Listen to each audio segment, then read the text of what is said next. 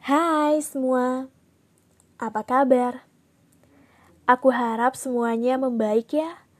Yang hal sudah baik jadi sempurna, yang kurang bisa membaik sesuai harapan.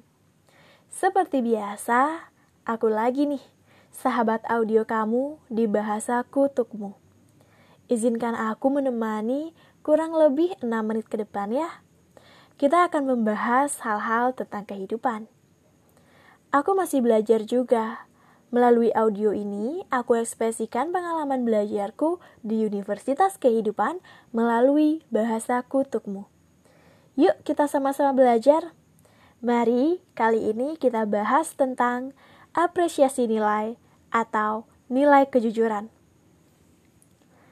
Pernah kan kamu berpikir tentang nilai? Nilai berupa angka dan kamu membandingkannya dengan nilai suatu ketindakan. Hal seperti ini biasanya sering terjadi pada waktu sekolah. Contoh kejadiannya pada waktu selesai ulangan. Ketika ulangan sudah selesai dan guru membagikan hasil ulangan ulangan tersebut. Ketika kamu mendapatkan nilai yang tidak sesuai dengan harapanmu, alias nilai kamu jelek, dan kamu merasa sudah berusaha dengan semaksimal mungkin untuk mendapatkan nilai terbaik, tapi kenyataannya nilaimu jelek, dan kamu membandingkan nilai tersebut dengan nilai temanmu, yang di mana nilai temanmu itu lebih bagus tapi dia mendapatkan nilai tersebut bukan dengan usahanya sendiri, alias dia nyontek, bahkan dia membawa contekan, dan kamu tahu itu. Di situlah kamu sering mengeluh dan berkata, rasanya aku kurang diapresiasi. Kamu merasa ya walaupun nilaiku jelek, tapi aku mengerjakannya dengan jujur. Kenapa nggak diapresiasi? Kenapa guru hanya memberi apresiasi untuk sebuah nilai, bukan kejujuran dalam mendapatkan nilai tersebut? Kamu membandingkan nilai angka, nilai sebuah ulangan angka itu dengan nilai kejujuran. Pernah nggak kamu berpikir begitu? Yuk kita bahas. Nilai itu memang penting, tapi bukan berarti gak jujur untuk mendapatkan nilai tersebut.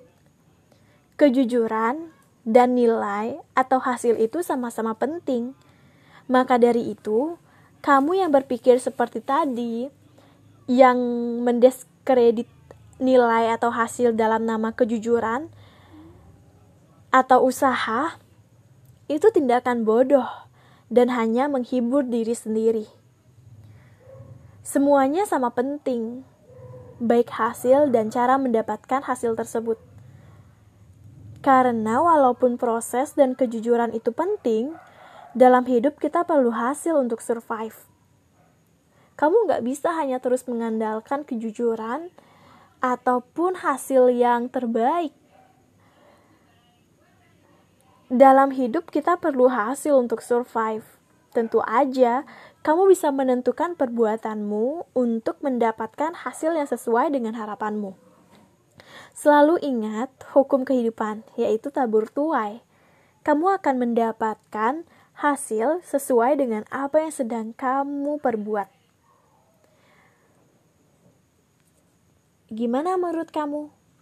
Aku harap kamu mendengarkan audio ini dengan pikiran terbuka menyerap segala sesuatu yang dianggap bermanfaat, dan menerima hanya hal yang dianggap tepat ya.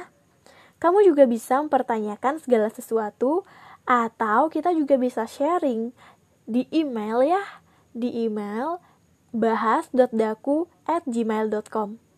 Terima kasih, terima kasih yang sudah mendengarkan sampai akhir. Sampai jumpa lagi di lain waktu.